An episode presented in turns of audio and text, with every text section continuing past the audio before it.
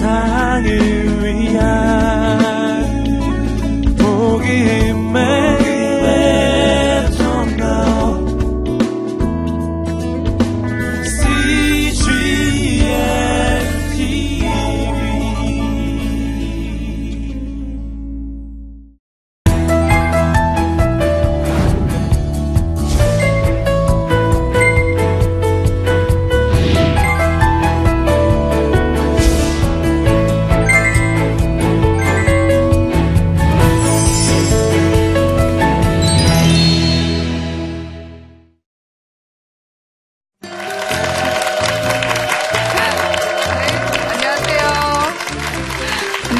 반갑습니다. 저는 하버드 교육대학원에 있는 조세핀 킴입니다.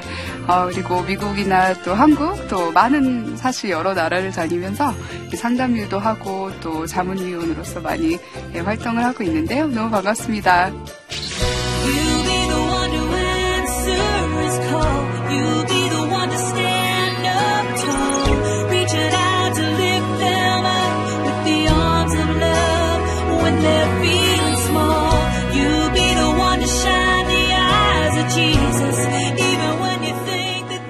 오늘은 최고의 나를 발견하는 그거에 대해서 얘기를 잠깐 나누고 싶은데요.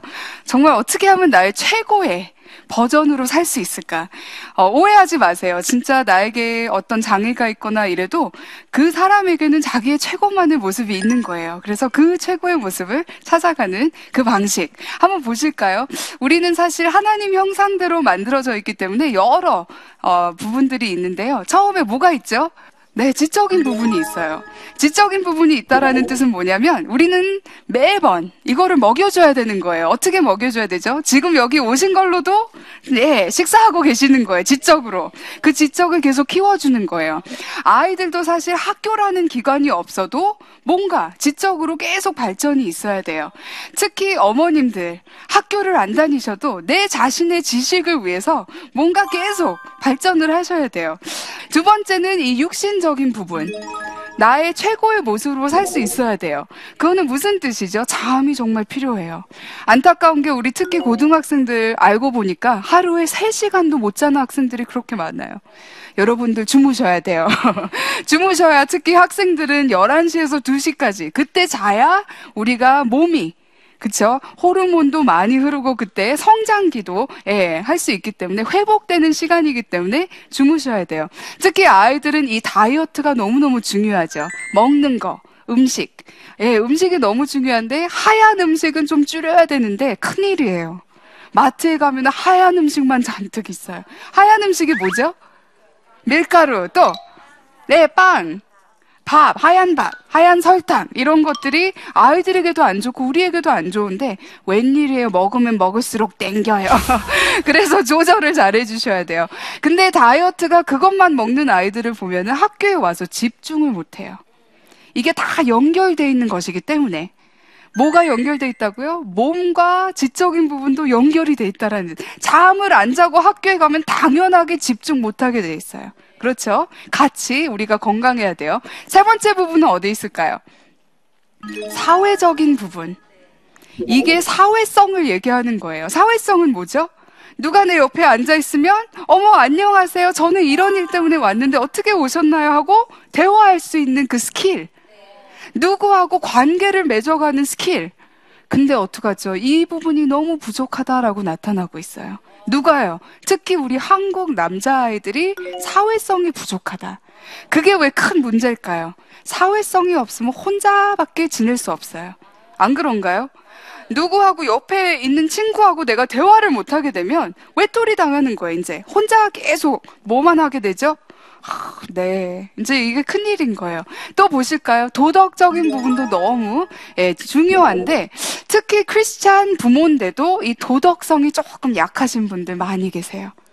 옳고 잘못된 거를 잘 모르시는 분들. 한 번은 혼냈는데 다음에는 귀찮으니까 그 똑같은 행동을 해도 혼내지 않아요. 이거는 아이의 도덕성이 어떻게 될까요? 지난번엔 혼났는데 이번엔 뭐 괜찮은가 보지 뭐. 우리가 정말 이 부분도 건강하게 성장을 해야 되겠죠. 그리고 당연하게 영적인 부분이 잘 성장해야 되겠죠. 참 희한하죠. 연구들이 많이 있는데 크리스찬들이 한 연구도 아니에요. 일반인들이 어떤 연구를 했냐면 도대체 이 영적인 아이덴티티, 정체성이 굉장히 강한 아이들의 특징이 뭐가 있을까요? 진짜 신기한 연구들이 많이 있어요. 첫 번째는 어려움이 있어도 잘 이겨낼 수 있다라는 거예요.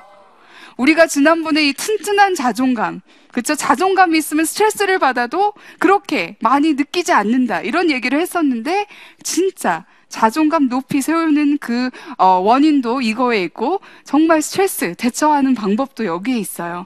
그 아이들은 어려움을 이겨낼 수 있는 힘이 있고, 뿐만 아니라 용서 못하는 것들도 용서할 수 있다라고 나와 있어요. 그런 힘이 어디에서 오는지 바로 영적인 문제예요. 근데 또 영적인 문제는 뭐냐면 왜 사는지, 내가 이 공부를 하고 있긴 하는데 왜 하는지, 이런 것들이 영적인 질문들이에요. 근데 안타까운 게 아이들에게 맨날 가 공부해는 하지만 아무도 이거를 왜 해야 되는지는 안 가르쳐 준다는 거예요. 이 영적인 부분을 안 다뤄준다 이거죠.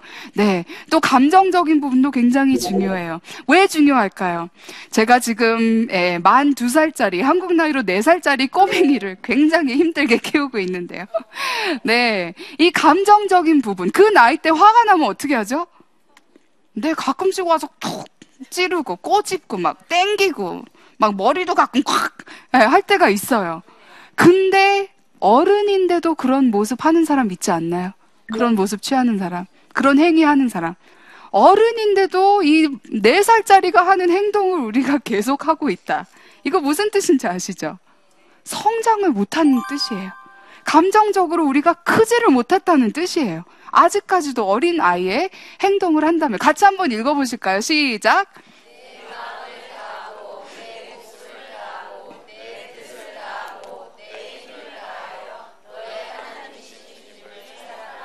네, 이거 예수님께서 말씀하신 말씀이고, 사실 마태복음, 누가복음 다 나와요. 비슷한 말씀이. 근데 우리는 하나님 형상으로 만들어져 있기 때문에 이 많은 부분들이 다 중요하다는 뜻이에요. 이 마음은 heart, emotion을 얘기하는, 감정을 얘기하고 있는 거예요. 목숨은 soul, 그렇죠? 우리의 영을 얘기하는 거예요. 영적인 부분. 우리의 뜻, mind잖아요. 이게 바로 지적인 부분을 얘기하고 있고, 힘. 육신적인 부분을 가지고 하나님을 예수님께서도 이 많은 부분들을 지적을 해주시는 거예요.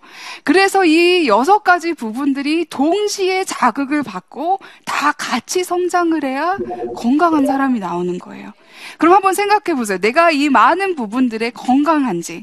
아이들을 키울 때도 우리가 매일마다 점검할 필요가 있어요. 얘가 감정적으로 상해 있을 때 아무리 성경 펼쳐놓고 읽어봐 주세요. 어떻게 되나? 더 막, 내가 배가 고픈데 밥은 안 주시고 앉혀놓고 기도해 주세요. 그럼 사실 짜증나거든요. 근데 배가 고프니까. 근데 영적으로 메말랐을 때 계속 밥만 줘보세요. 똑같은 거예요.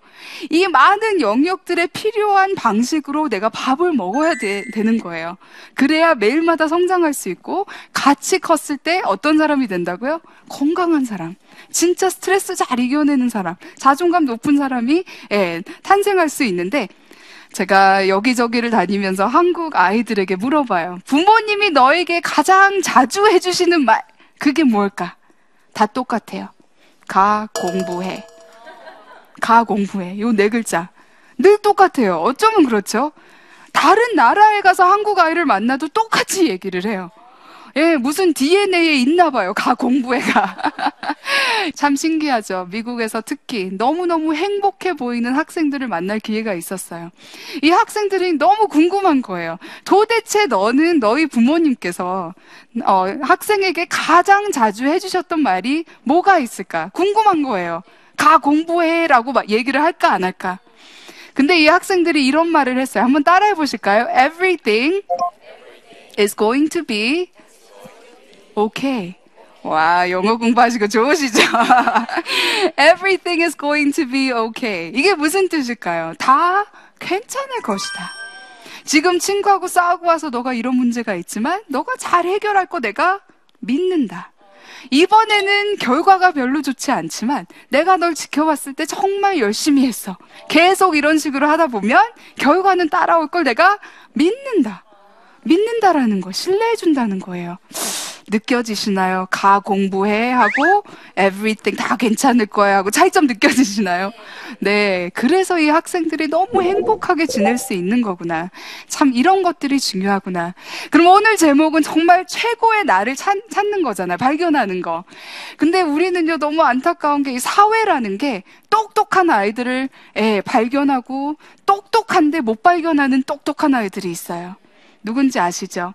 우리가 사회적으로 봤을 때 이거 잘하는 아이들을 똑똑하다라고 해요. 뭐죠? 말 잘하는 아이들. 이 글을 보고 글씨를 잘 쓰는 아이들, 아, smart, 똑똑하다라고 얘기를 해요. 수학을 보고, 그쵸? 숫자를 보고 탁탁탁 계산, so smart, 똑똑하다라고 해요. 근데 운동 잘해봐요. so smart 하나요? 그거 해서 어떻게 할래? 음악을 잘해봐요. 그거는 교회에 나가서 섬겨라. 이렇게 나와요. 자기만의 우리는 모두 다 스마트가 있는데 그거를 인정을 안 해주세요. 근데 예를 들어서 운동 잘하는 아이들 뭐가 특별한지 아세요? 이런 아이들이 커서 뭐 되는지 아세요? 외과 의사. 아니 어떻게 그러죠? 한번 생각해 보세요. 눈으로 뭐를 보고 내 뇌로 그거를 딱 인식을 해서 내 손끝으로 이게 쫙 일자로 나온다는 게 아무나 할 수 있는 거 아니에요. 누가 할 수 있는 거죠?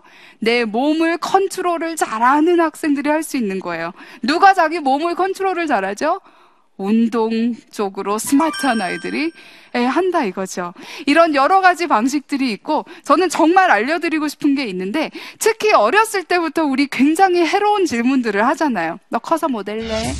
커서 뭐 할 거야? 사실 커서 뭐가 될래가 아니라 내가 누군지, 내가 뭘 잘하는지, 내가 어느 쪽에 정말 흥미가 있는지 이런 것들이 더 중요한 거예요.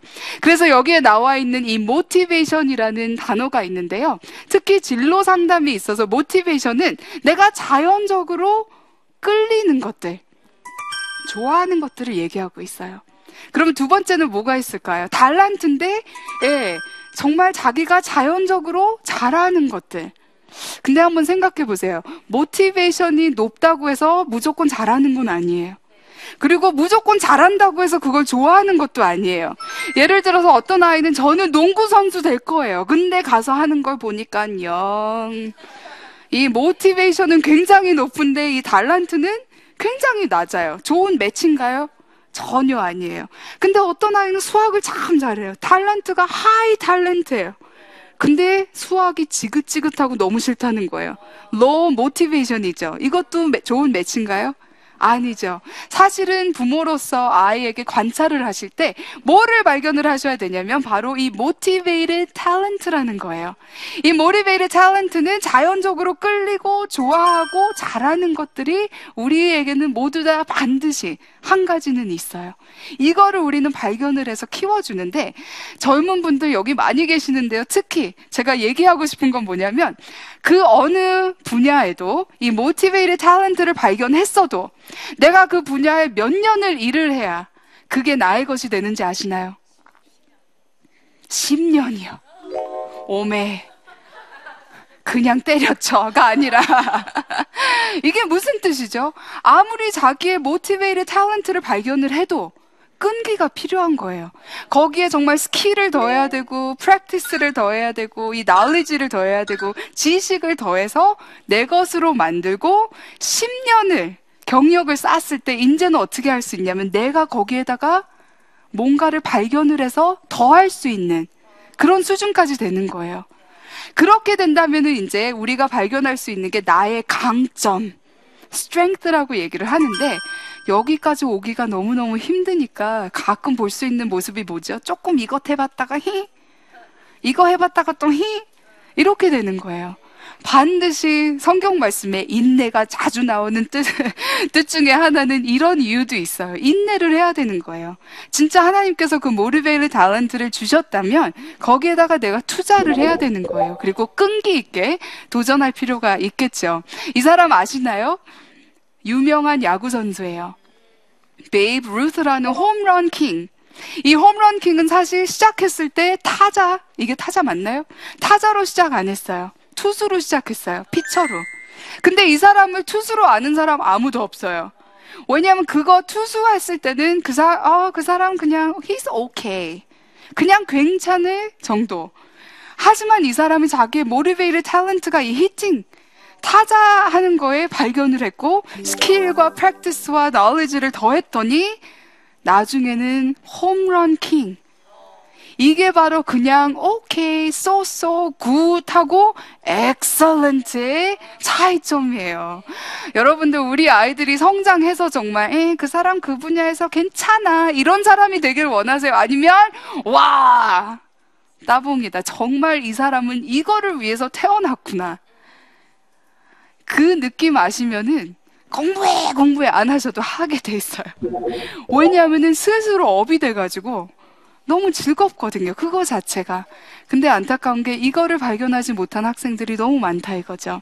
하지만 정말 이 많은 아까 6 부분들 자극을 시키면서 이거를 하면 지금은 너가 힘들겠지만 나중에 정말 많은 사람들을 도와줄 수 있어, 이런 자극을 하시면서 감정적으로 지금은 힘들겠지만 우리가 이 공부를 왜 하는 걸까, 서로 같이 얘기를 하면서 이 부분이 너무 부족하다 이거죠. 근데 이거를 채워주실 수 있으면 정말 아이들은 끝내주는 학자들 나올 수 있어요. 사실 정말 진로에 있어서는 크리스찬들은 다 목표가 똑같은 거 아시죠?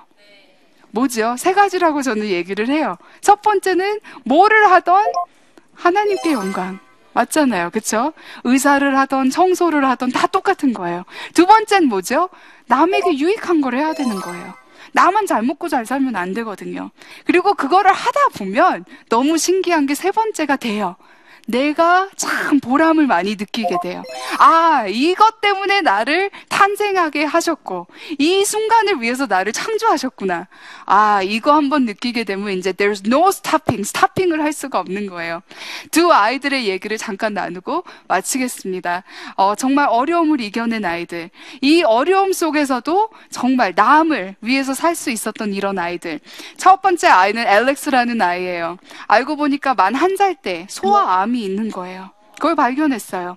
이 굉장히 어린 아이는 열심히 치료도 받고 하여튼 병원에 살게 됐죠. 근데 이 4살 정도 됐는데 이 꼬맹이가 생각한 게 뭐냐면, 나 말고 병원에 가면 이 소아암 때문에 고생하는 아이들이 너무 많이 있는데 내가 할 수 있는 게 뭐가 있을까? 내가 그 아이들을 위해서 해줄 수 있는 게 뭐가 있을까? 몇 살짜리가 그랬다고요? 네, 만 4살짜리가 아주 그 어린 마인드에서 생각해낸 게 뭐냐면, 이 레모네이드 스탠드를 만들어서 내가 레모네이드를 만들어서 판매를 하고 기부금을 모아야 되겠다. 아주 이 아이의 소문이 막 퍼지기 시작했어요. 그래서 첫 번째 레모네이드 스탠드를 했을 때 하루에 200만 원을 벌었어요. 2,000불, 대단하죠. 그래서 이 아이가 매일 그 일을 위해서 했어요. 근데 그 돈을 받아서 자기 치료에 투자를 한 게 아니라 소아암 연구를 위해서 기부를 했어요. 이 아이는 결국 만 8살 때 세상을 떠나게 됐어요. 하나님 품에 가게 됐는데 그 전통을 이 가족이 계속 이어서 오늘날까지 75 밀리언 달러를, 계산이 되시나요? 그만한 기부금을 이 가족이 소아암 연구를 위해서 오늘날까지 기부를 했어요. 자기는 어렵지만 남을 생각하게 되는 거예요. 이런 엄청난 일을 해내는 거예요. 마지막 아이는 제커리 바널이라는 아이예요. 이 아이는 만 6살, 7살 때 라디오에 소식을 들었는데, 무슨 소식을 들었냐면 허리케인 피해자들이 물이 필요하다. 그래서 이 아이가 이 빨간 수레를 끌고 다니면서 노크하러 다녔어요. 여보세요, 알고 보니까 이 피해자들이 물이 필요하대요. 아주 쌓이기 시작했어요. 짧은 시간에 트럭을 6개나 채울 수 있는 물을 모았어요. 근데 그 다음날 또 소식을 들어보니까 물뿐만 아니라 이제는 피해자들이 뭐 양말, 속옷, 치약 이런 것들이 필요하다는 거예요. 그래서 이 학생이 그거를 모아서 다 채워서 배낭을 만들어서 이제 기부를 했는데 짧은 시간에 400배낭을 기부를 했어요. 근데 더 놀라운 거는, 더 나아가서 이 아이가 엄마를 쫄라대기 시작했어요. 엄마, 제가 여기서 멈추면 안 될 것 같아요. 아직까지도 도움이 필요한 아이들, 사람들이 그렇게 많아요. 비영리 단체를 세웁시다. 만 7살짜리가 비영리 단체를 세웁시다 하고 쫄라대는 거예요. 근데 이 어머니는 마음이 무거웠어요. 알고 보니까 이 아이가 어렸을 때, 굉장히 어렸을 때 아버지가 오토바이 사고로 돌아가시고 엄마와 누나와 굉장히 어렵게 살고 있는 아이였어요. 그러니 이 엄마가 얼마나 부담이 컸겠어요. 우리도 먹고 살기가 힘든데 이거 할 수 없다. 아니에요, 엄마. 그래도 우리는 이 사람들보다 훨씬 잘 지내고 있잖아요 하면서 해가지고 이렇게 Little Red Wagon 파운데이션을 만들었어요. 설립을 했어요. 그래서 이제는 16살 된 CEO가 됐는데 이 학생이 또 어떤 일을 했느냐면요. 플로리다주, 미국 플로리다주에서 살면서 캘리포니아주까지 비행기로는 7시간이에요. 운전하고 가면 3일이 넘어요. 그 거리를 여름방학 동안 걸으면서 그때까지 모았던 기부금들을 노숙자분들에게 나눠주면서 뿐만 아니라 노크하면서 다른 아이들을 일깨우기 시작했어요. 애들아, 우리가 이러고 있을 게 아니야. 우리 할 일이 너무 많아. 우리 진짜 뭔가 같이 해보지 않을래? 나를 좀 조인하지 않을래? 나를 좀 도와줘 하면서 어린 아이들을 막 여기저기서 일깨우기 시작했어요. 그래서 이 아이들이 지금은 이 일을 같이 하고 있는데 기자들이 물어봤을 때 도대체 너는 어떻게 이런 일을 할 수 있었니? 이 아이는 자기의 최고의 모습으로 사는 거예요.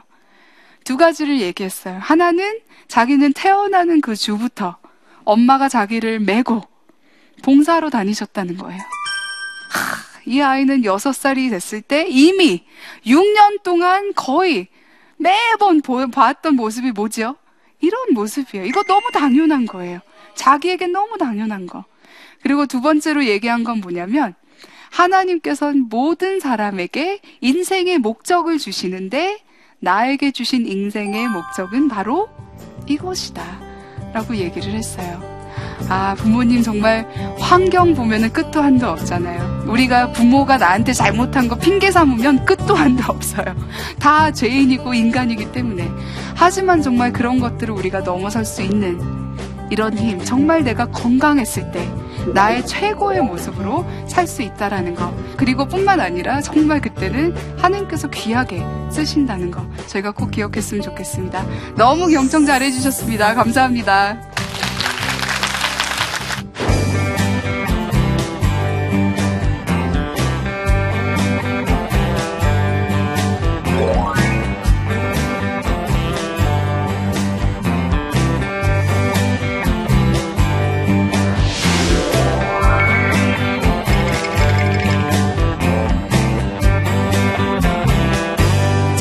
는 누구나 자신만의 스마트가 있다고 하셨는데 우리 아이는 특별히 눈에 띄는 재능이 없는 것 같습니다. 하고 싶은 그리고 끌리는 것도 없다고 합니다. 이런 아이는 어떻게 지도를 해야 될까요? 라고 굉장히 사실 범위가 큰 질문을 하셨는데요. 가장 처음 이렇게 먼저 생각나는 게 뭐냐면 요즘 아이들 중에 그런 아이들이 너무 많이 있어요. 재능도 있고 반드시 좋아하는 것도 많은데 이 실패라는 게 굉장히 두려워서 시도 못하는 아이들.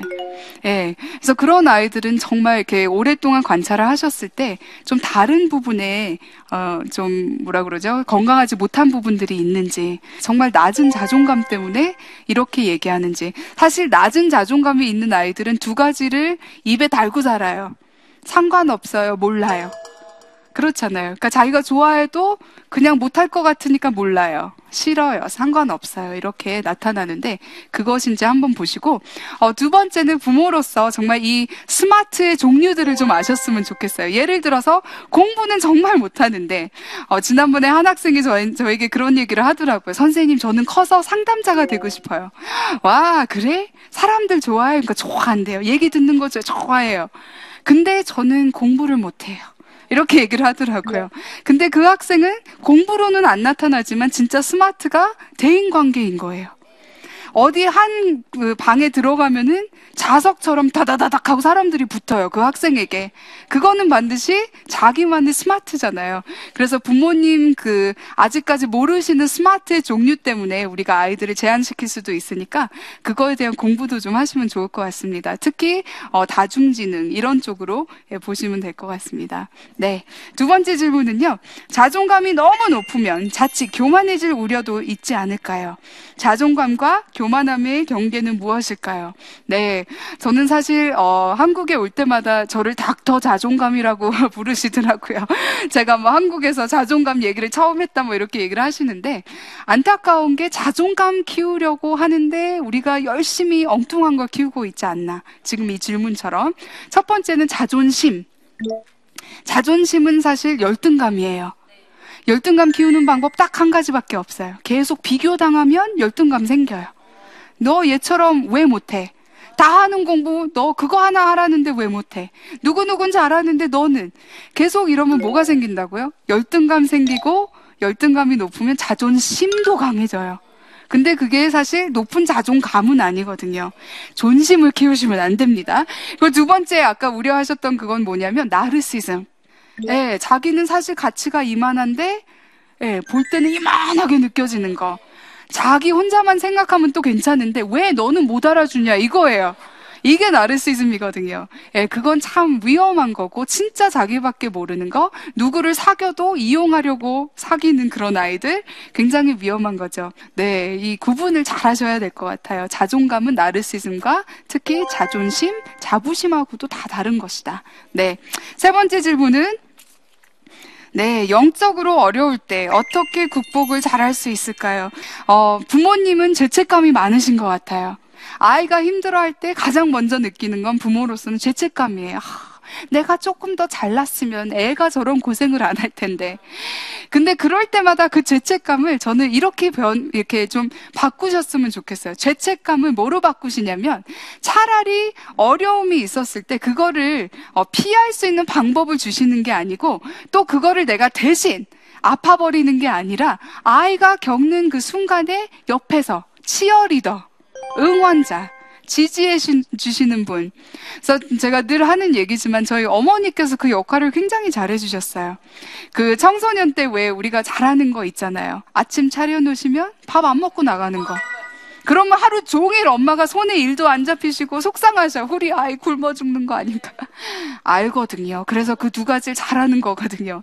근데 저도 그렇게 할 때마다 저희 어머니께서 늘 한결같은 모습을 보여주셨어요. 저희 어머니께서 이 눈물 글썽글썽한 눈으로 바라보시면서, 지금은 왜 이렇게 힘든지 모르지만 언젠간 정말 하나님께서 너에게 보여주실 것이다. 왜 지금 이렇게 해야 되는지.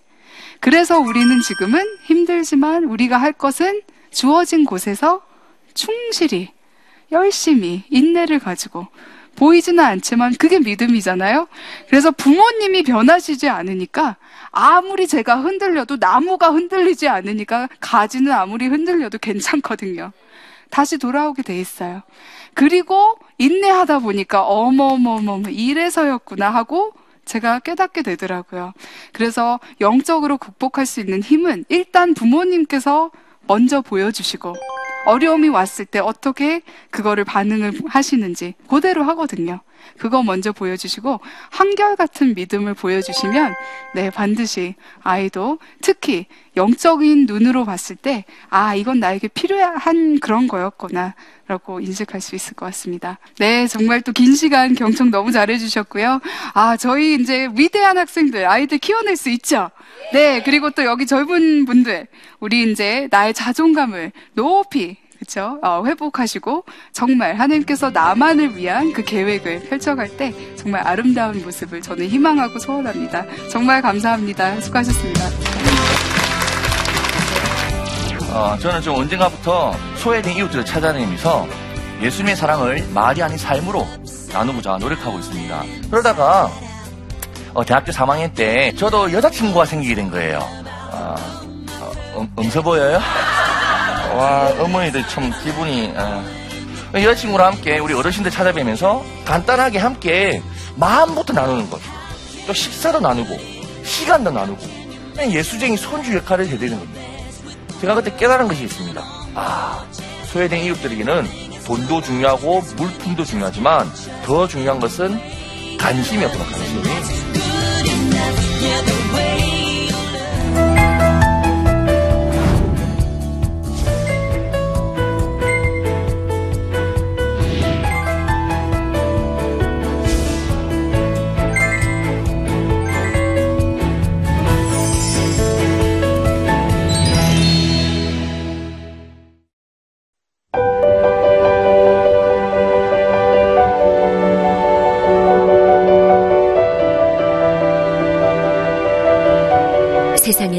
수많은 교회들이 있지만 더 깊이 있는 말씀 강해를 찾기 위해 크기로만 교회를 선정하지 않습니다.